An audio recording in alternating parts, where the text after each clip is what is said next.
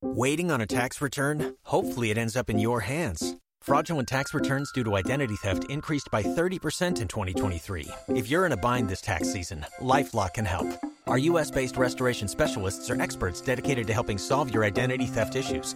And all LifeLock plans are backed by the Million Dollar Protection Package. So we'll reimburse you up to the limits of your plan if you lose money due to identity theft. Help protect your information this tax season with LifeLock. Save up to 25% your first year at LifeLock.com slash aware.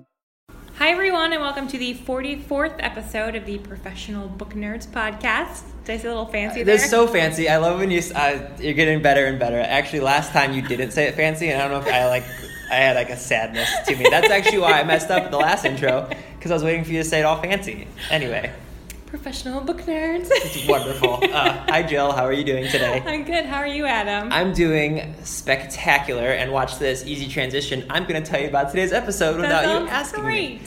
Today's episode is a interview I did with debut author Chelsea Sedoti, and the interview took place at ALA in Orlando a few months ago.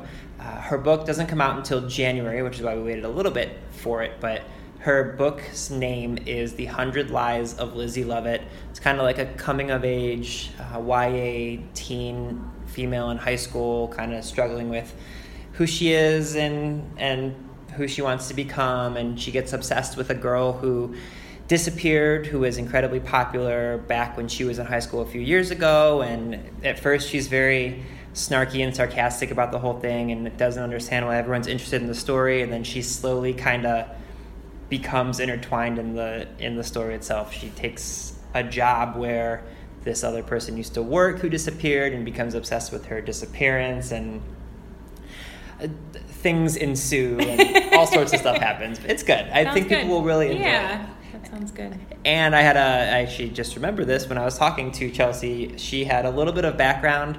Uh, for those of you listening, I'm sure we mentioned a bunch of times we are in Cleveland, Ohio. So Mm-hmm. the author was originally from Northeast Ohio as well. So there's a lot of um, Northeast Ohio kind of like old uh, Rust Belt type of a setting to the story itself. Nice. So it was. I like it. That sounds good. That sounds like a good book for fall. It's a perfect book for fall. Oh, look at you transitioning. So, why would we be so interested in fall and things like that, Jill? That's an excellent question. Other than pumpkin spice lattes. Oh, no. I love them so much. um, well, it's back to school, and we have a big back to school sale going on um, Overdrive for our library partners if Mm-hmm. they want to stock up on any. We got audiobooks, uh, ebooks, streaming video, all on sale for libraries. So that's a good reason to be excited for fall. Yeah, and they're everything from like classic books that you'll expect students will be reading as they go back to school to popular content, like you said, in every single Format. format. So, Yep. um, and we're mentioning this for our libraries, like you said, they can purchase all this content in our marketplace. For our end users who are, you know, readers or listeners who are just enjoying the podcast, if you go to overdrive.com, we've mentioned this a few times now, there's an explore button, and we have a ton of lists that have been created that kind of go along with the back to school sale. So you can see all the content that's in there. Uh, there's one that's uh, inspired by the thousand. How, I'm sorry, I'm not It's okay. It's one of the diversity, a thousand black girls. yeah. Um, books sort of pushing people of color, specifically female characters that are Right. people of color too. Yeah, so there's a lot of really good uh, books in that particular list, and there's a few others. Again, there's if you go to overdrive.com and click the explore button, we create a ton of lists trying to make it as easy as possible for you to get book recommendations. And again, a lot of those align with our back to school sale, and there's a uh, professional book nerds reading list there. There is. I think we should also point out because I don't know if we've done this. We've mentioned the lists, Mhm. but when we say we put them together, we mean actual people. Yeah. like, like these are lists that are made by the staff here, the librarians here, the marketing team helps. I know with some of them. So like these are, they're not just like auto generated. Yeah, that's a really good point. We we've mentioned this a few times, but we have a whole team of staff librarians that you're a part of. right. And we spend a lot of time creating lists of things that we think people will really enjoy. My personal favorite lists that we make are the ones that are like Overdrive's picks for fall, because Yeah. when we say that, it literally is us having a chain email saying Yep. what's what are the books you're excited about. So, um, yeah, I think that's a really good place just to find book recommendations in general, as if we're not throwing enough at people every single week. But um, anyway, anything else that you want to talk about? Maybe how people can get a hold of us? Sure, they can find us on Facebook and Twitter Mhm. and email us. I totally was going and then I lost it. Email us at feedback at overdrive.com. Our poor listeners. I know.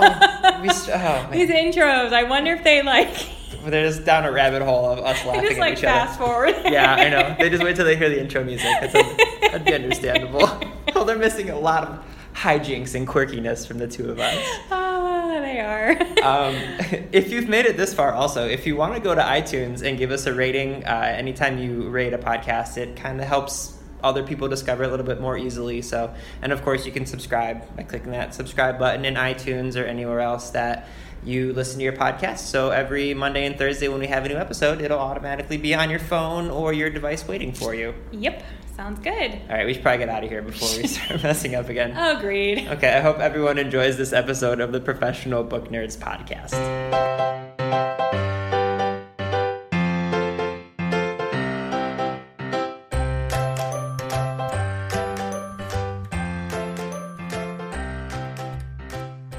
Hi, everyone. This is Adam from Team Overdrive, and today I'm joined by debut author Chelsea Sedoti, whose debut book, The Hundred Lies of Lizzie Lovett, comes out early next year. Uh, I'd like to thank our friends at Sourcebooks for helping connect us for this interview. And Chelsea, thank you so much for taking some time to chat with us today. Thank you for having me. So, anytime we start a podcast, I'm always terrified that I'm going to do spoilers if I do give an introduction to the book. So, can you maybe give our listeners just a brief introduction to what The Hundred Lies of Lizzie Lovett is about? Yeah, of course. The Hundred Lies of Lizzie Lovett is about a uh, teenage girl who gets herself wrapped up in a missing persons case. Her name is Hawthorne, and she's sort of uh, very strange and has an overactive imagination. And when a, um, a popular girl that she knows disappears, Hawthorne comes up with her own theory for the disappearance and goes on a quest to bypass the police and solve it herself. And so, before we actually dive into the book itself, you reference dying steel towns in eastern Ohio Yes. just a little bit in there. And I have to say, I literally grew up in a dying steel town in Ohio. So, Yes, do I you love that. mind if I ask, like, kind of where your family was from? My family is from Steubenville, Ohio. Okay. So that's where I'm originally from. And uh, my mom's side of the family is still in the area. So though I, I haven't actually lived there since I was four, I go back about once a year to visit. So that area of Ohio is very, very close to my heart. That just that just like struck a chord. with me. I'm from originally Lorain, Ohio, which is about two and a half hours north of Okay. Steubenville. Uh, all I'm sure all of our listeners are thrilled of our Ohio geography Yeah, co- it's talk. but- fascinating, isn't yeah. it? so, how much of that went into influencing your writing? Well, like I said, I just I love that area. I love going back. I love visiting. I love being around trees because I'm in Las Vegas right now. So I'm surrounded by desert, and um, there's not water. There's nothing green. Right. Um, and so I'm so I've just always been drawn to to the Ohio region anyway. And uh, a few years ago, I was visiting my aunt, and I was sitting on her her front porch late at night by myself, and I was sitting on the porch swing and looking out at her dark neighborhood, and it just struck me. This is where my book takes place. This is the neighbor. This is the exact That's neighborhood, neighborhood, where yeah. Hawthorne lives, and so there kind of wasn't a question. It, it just felt too right. Well, it, like I said, it hit home for me. I, I love having that you know connection with the book. Instant. That was nice serendipity right there. Um, so your book does handle some relatively dark subject matter. Uh, the disappearance of a young person is really, it's never something that is going to be incredibly light and cheery. But Right. I wouldn't describe the book as dark. It's uh, Hawthorne has a, a nice, a sense of humor about herself, and she's she can be a little catty and shallow at times, but she does it in a really, really funny way that is um, incredibly enjoyable. Was that something that you threw in there to kind of add the brevity to the book on, on purpose, or was it just more that awkward teen humor just felt right? You know what? When I started writing, I had I had it in my head it was going to be a much darker book Mm-hmm. than than it ended up being, um, and I thought it was going to be sort of this gloomy story about obsession and you know this friendship that forms for all the wrong reasons. And as I started writing, I sat down and I started writing the first chapter, and the first line, which has not changed ever through the process, uh, came out, and I was sort of like, "What? What is this?" Uh-huh. But it just felt so perfect. And I finished that chapter and reread it, and it was not what I was expecting, but I immediately knew no, this is the character, this is Hawthorne, and maybe uh, this book is not what I what I first imagined. And um, so as I wrote, just the, the her little sarcastic, you know, dark humor comments just kept coming, and I went with it, and I'm so happy that I did. Yeah, and did those kind of like little snarky bits that she has here and there. Is that kind of from past experience? Like, did you have people in your schools? That, I mean, obviously, we were all were teenagers at yeah, one point. We all we all had that, you know, that person at school who was just our nemesis. I think. Yeah. I think most people had that experience. But yeah, definitely some of her little uh, quips were from my own life. Jen, how are you? Sure. Um, so, what is your writing process like? Are you someone who likes to wake up first thing in the morning and just write until noon, or are you do you, whenever the inspiration hits? Is it just how? What are you like your day to day kind of writing process? It's very important for me to have a schedule. I need to have a schedule because I feel like if I don't have a set time when I'm supposed to sit down and write, then you know I'll end up sitting there and reading for hours Yeah. instead. I need to make myself. But with that being said, you can't really control the creative process, and so though I do have, you know, these are the hours I'm going to write. There are mm-hmm. days where I sit down and I literally stare at the screen for two hours. Right. You know, I don't type a word because it's just not working. And then there are other days where I sit down and end up writing for 12 hours and forget to eat, and all of a sudden, you know, I'm looking at the clock and it's midnight and I don't know where the day is gone. Yeah. So, um, so in the end, I think it sort of balances, but it is important for me to, no matter which way it goes, to have that this is writing time from the start. Yeah. So I don't sort of start to wander and get lost. Sure. And do you, um, when you were writing Hundred Lies, d- did you kind of map out the whole book before you did it, or were you kind of writing this character and you discovered it kind of along the way? I'm in between plotting and pantsing. I if I try to write without an idea of where the story is going, then I just start to get lost. Yeah. Um, so what I usually do is I have all of my I know the major characters and I know the major plot points. I know what where I need to hit, and I'll write them all down on post-it notes and sort of put them up on my wall and rearrange them as I go through the story. And so I don't actually know how I'm going to get from one point Point A to to point, another, but I do know the major things that need to happen and the end of the story. Absolutely. Okay. And so, this is your first published novel. It is. And it comes out in January, but you've already been doing publicity and panels. And since this is your first time with all the signings and conferences like American Library Association, what has that experience been like for you as a debut author? It's absolutely just thrilling and surreal. I I think that most writers don't ever really imagine they're going to get to this place because it's so unlikely. Mm-hmm. There are so many different factors. You know, you need to have a certain amount of talent and you need to work really hard, but at the same time, luck is involved too. So I mm-hmm. think that for most of us, we're doing our best. We've got our end goal in mind, but none of us are telling ourselves, oh yeah, I'm definitely going to get a book published Sure. one day. And so for it to actually be happening and for it to all have happened so fast and, you know, doing book signings, that that is something that I have imagined since I was a little kid. Yeah. But again, it's not really something that you're assuming is going to happen for you. It's like winning the lottery. Right. So it's been a just such a surreal and amazing experience. And was there kind of like one moment that you had that like sort of like aha feeling like when you were doing like a book signing or having a fan come up and say, "Oh my gosh, I related to this character." It was like was there have you had one of those moments yet where someone just comes up and you're sort of like, Yes, that's um, uh, an excerpt of my book had been released a few few weeks before my first signing, Mm-hmm. and so that was you know the average person, someone that wasn't my mom. Yeah. you know, that was the first time people had actually read any Sure. of it, and I had um, several people come up to me and say, you know, oh, I needed this book, I needed to come to this signing because I read the excerpt and I fell in love with it, and. Really, you did? My book? Are you sure you're talking about my book? "Oh, that's I can't even imagine that." Just I to see like a line of people waiting for something you wrote that has to be the coolest thing I've ever experienced. Um, I've heard you discuss on some panels about the YA community, and, and I've talked to a lot of YA authors who really rave about the supportive nature of kind of the YA, almost like Absolutely. family of writers. So for you, what has it been like with this kind of community of, of writers? It, it seems different than other genres where people really come together and help each other out. Just what has that been like for you? It's honestly, if I didn't have my young adult writer friends, I would have probably gone insane Mm-hmm. by now. I have a group of friends that have been with me, you know, every step of the journey where I can go and talk to them or rant to them or Yeah. gush to them and ask questions. And without that, I, I think it's important for every writer. Because when you're writing, you're so much in your own head. Mm-hmm. Right.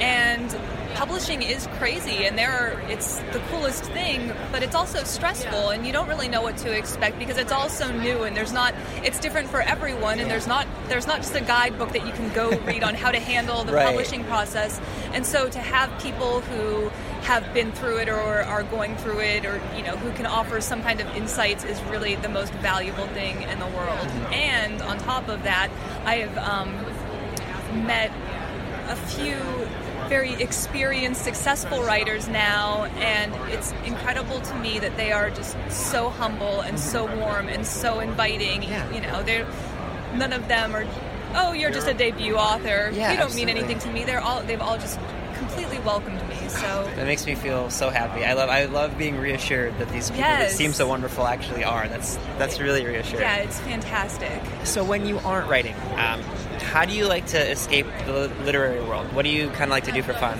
Okay, so I have a weird, a weird answer for this question. I'm not going to say reading because every writer, Yeah, you know, I wouldn't let you get away with that. That's a little bit of a cop-out. Okay, so my favorite, besides reading and writing, my favorite way to spend my time is actually um, urban exploration, Ooh. which means basically finding abandoned buildings and sneaking into them and exploring. Sure. And um, it's the, it's just my favorite, and. Uh, I, get, I kind of like being scared. You Mm-hmm. know, I like scary books and I like scary movies. And of course, if you're sneaking into an abandoned place, Yeah. then you're imagining, you know, the serial killers that are hiding there, um, and all of the hauntings. And so that that part of it is thrilling. But I also, I think that I love it in a story sense too, because you know, no building is ever abandoned for absolutely no reason. Right. You walk into a place where people once lived or once worked, and you know that there was life that was happening there, and now that life is gone, and what happened in between. And there are just so many stories, and it sort of drives me crazy that I don't actually know that I can't.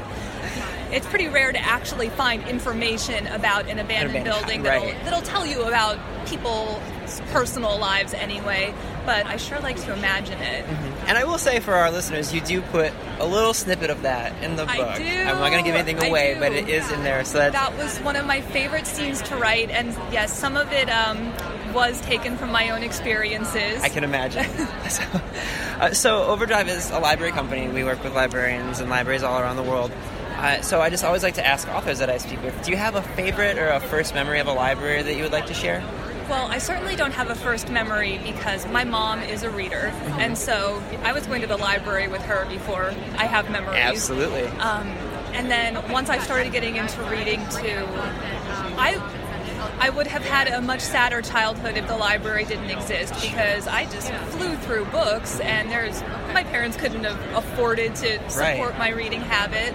So we were constantly at the library, and um, I had my my little my little kids library card, and it was yellow, and it had turtles, and I was so proud of it. I was so proud, so proud that I actually continued to use that card until I was probably 18. oh, yeah, you don't get rid of Yeah, that. exactly. But then no. So what happened was I think that it got so worn down that it wouldn't scan Right. anymore. So they told me I had to get my Big People's Library card.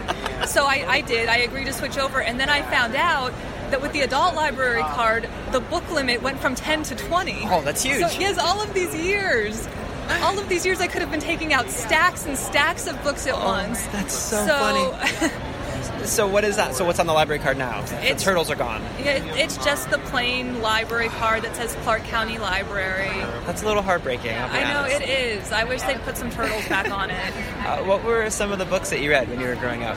My my two favorites, and these are like they're so silly, but I don't care. I stand by them. The Christopher Pike books, Mm-hmm. Yeah. who I still adore Christopher Pike, Absolutely. and the Sweet Valley High books. That's you don't have to. Yeah, you don't have to be ashamed of that. That's awesome. Come on, Sweet Valley High is a little silly. It's you There- know what it, I would there rather are some have. ridiculous plots. It's better to read Sweet Valley High than spend like all day watching TV. That like is very true. No matter what you're Yes. reading, it's better than not reading. That's the way that I like to look at it. Um, so how about now? What are some of the books and authors that you like reading nowadays? You know, I I read everything. I I um for my favorite author of all time is an adult author, so it's it's not even in the genre I write, but it's John Irving. Yeah. Who I will worship forever, I think, until the day I die. Um, young adult books, and again, I read. I don't really stick to any one genre. I do have a preference for contemporary. Sure. Jandy Nelson, I love her. Um, Lauren Oliver Yeah. um, lately I've actually been having fun because I have made it to this stage in my life without reading the Harry Potter books. I know. What? I know. Everyone is appalled. So uh, I guess when they came out, I read the first chapter, and I was, I think, in high school at the time, and it was just, it was a little too middle grade for me. Sure. And then I didn't have any friends who were really into it, so there was no one encouraging me saying, you know, no, no, just get past those first few chapters, just do Uh-huh. this. So um, now I'm in the young adult community, and to not have read the Harry Potter books is a sin. Yeah. So I, a couple months ago, I admitted to my friends, my my writer friends, that I had not read them, and they were horrified and said that they would no longer be my friend if I didn't immediately read those books. You know what? That's fair. Yeah, I know. That's fair for I know. so I'm actually so now for the for the past month I've been going through the books and I'm now I, I just started Order of the Phoenix. Okay. So right, I'm well, making amends. Okay, perfect. All right, so I like to end my all of our podcast interviews with I like to call them the Nerd Nine. So Okay. nine quick questions. Okay. The first one you actually just kind of answered. What's the last book that you read? Uh, yes. Harry Potter. Okay. What's your favorite place to read? Oh, my favorite place to read probably the hammock in my backyard. That's a good place. Yes. Uh, what's your guilty pleasure? I always tell everyone mine's like I spend hours looking at puppies on Instagram. It's like I can't stop. So like, what's something that's like your kind of guilty pleasure? Probably doing rereads of the Sweet Valley books I just mentioned to you. Uh, what's one place you'd like to travel that you haven't been to? Your Uh, New Orleans. New Orleans. Yes. Do you have a favorite holiday? Halloween. Absolutely. No question. That's a good choice. Uh, favorite movie? The Big Lebowski. That's a great answer. Uh, cats or dogs? Dogs. Favorite food? Pizza. And then if you could have dinner with one person alive or dead, who would you pick? Jack the Ripper. Man, you didn't even have to think. That's perfect. Um, outstanding. Okay, last question. Okay. What do you hope readers take away from reading The Hundred Lies of Lizzie Lovett? You know, when I was a kid, books were my escape.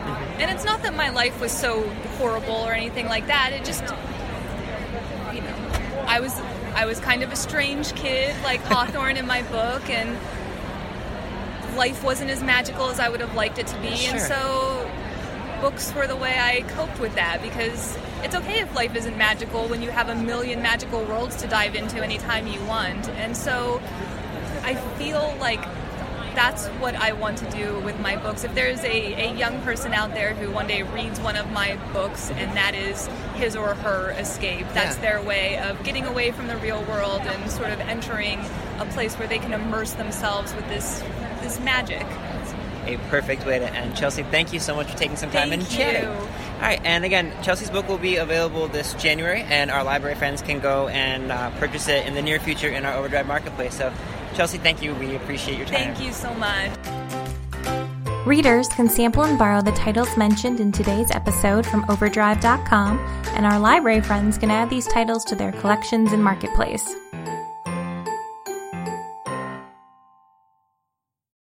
Join us today during the Jeep Celebration event. Right now, get 20% below MSRP for an average of 15178 under MSRP on the purchase of a 2023 Jeep Grand Cherokee Overland 4xE or Summit 4xE. Not compatible with lease offers or with any other consumer incentive offers. 15,178 average based on 20% below average MSRP from all 2023 Grand Cherokee Overland 4xE and Summit 4xE models in dealer stock. Residency restrictions apply. Take retail delivery from dealer stock by 4 1. Jeep is a registered trademark.